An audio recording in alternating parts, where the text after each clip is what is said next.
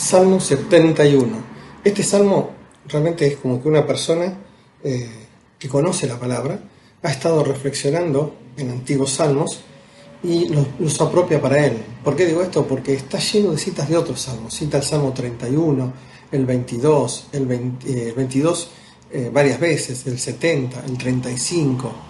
Él utiliza frases de Éxodo 15 ¿Y qué es lo que dice? No? ¿Cuál es la situación? David eh, ya está mayor, eh, está grande y hace como un recuento, ¿no? O sea, básicamente si le tuvieran que dar un título es como que pierde fuerzas pero no pierde fe.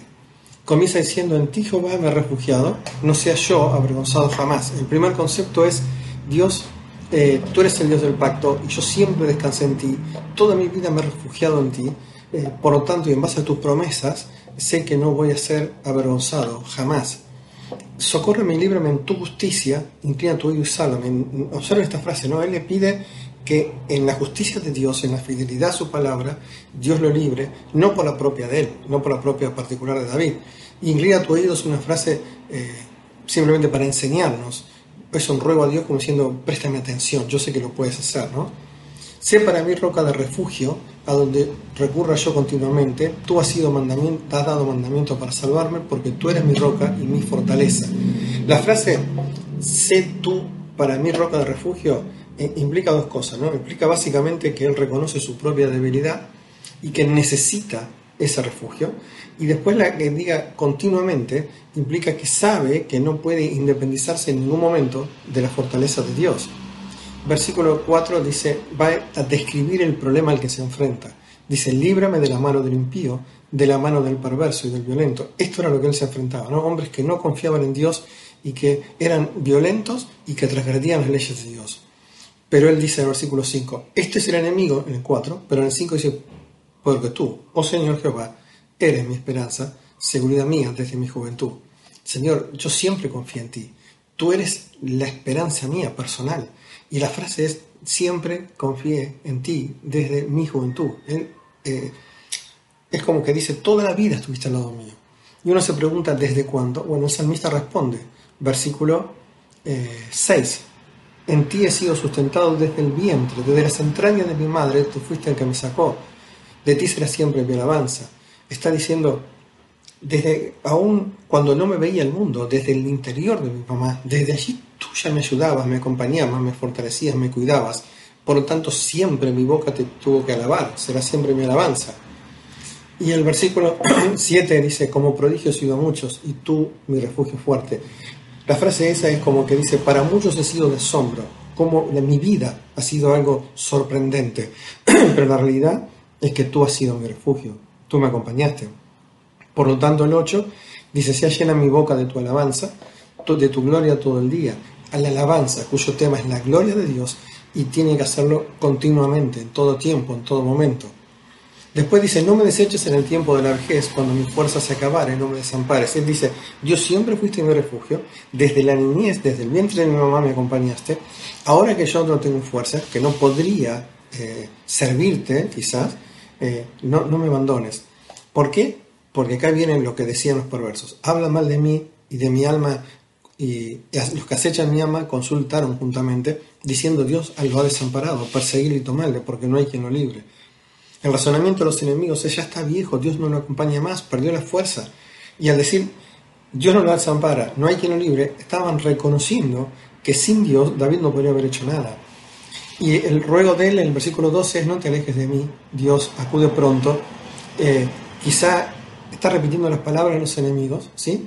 Pero la fe responde de otra manera. Versículo 13 dice, más sean avergonzados, perezcan los adversarios de mi alma, sean cubiertos de vergüenza y confusión los que de mí mal buscan. ¿Por qué? ¿Por qué todas estas palabras? Porque la idea es que cuando Dios obre en el favor de David, aunque ellos pensaban que Dios lo había abandonado, van a estar confundidos, van a estar avergonzados, porque van a tener una gran derrota. Versículo 14 dice, los enemigos pueden decir esto, pero yo siempre esperaré. Y la frase, te alabaré más y más, o sea, en medio de las dificultades, en vez de disminuir la alabanza, la aumenta, porque reconoce que Dios lo va a seguir acompañando. ¿Y qué más va a hacer? Versículo 15, mi boca publicará tu justicia y tus hechos de salvación todo el día, aunque no sé su número. Él está diciendo, yo voy a seguirte alabando, voy a seguir contando tus hechos portentosos, tu salvación, tu justicia. Y me encanta la frase, aunque no sé su número, porque son inagotables, son innumerables, son infinitos.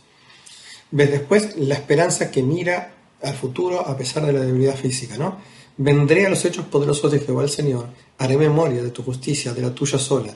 Vendré a los hechos poderosos, la palabra es, voy a seguir viendo hechos poderosos de Dios, ¿sí? Y voy a recordar tu justicia, no la mía.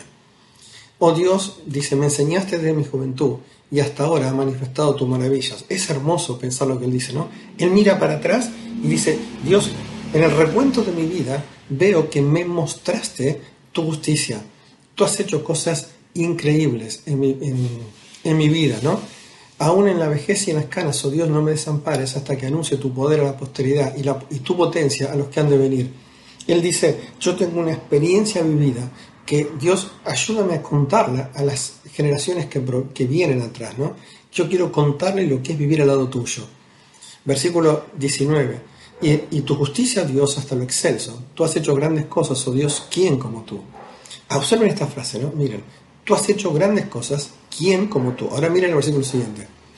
Tú, que me has hecho ver muchas angustias y males, volverás a darme vida y de nuevo me levantarás de los abismos de la tierra. Observen, dijo grandes cosas que Dios había hecho con él y ahora cuenta y entre esas pone también angustias y males, como diciendo, Dios aún en las dificultades de mi vida, tú me enseñaste.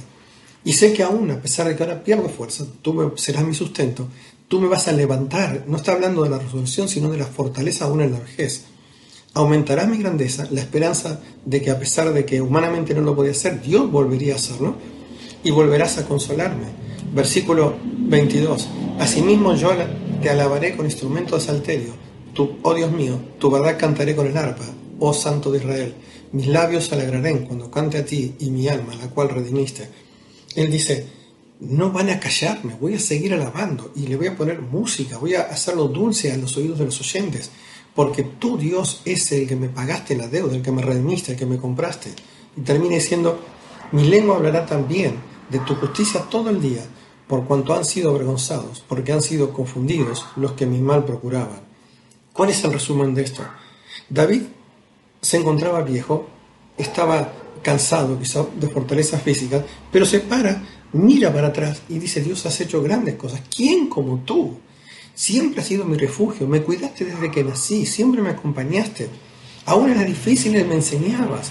Por lo tanto, yo quiero contarle esto a los que vienen detrás mío. Yo quiero seguir alabándote y sé que lo vas a hacer porque tú has sido siempre mi refugio. Salmo 71. Que Dios le bendiga.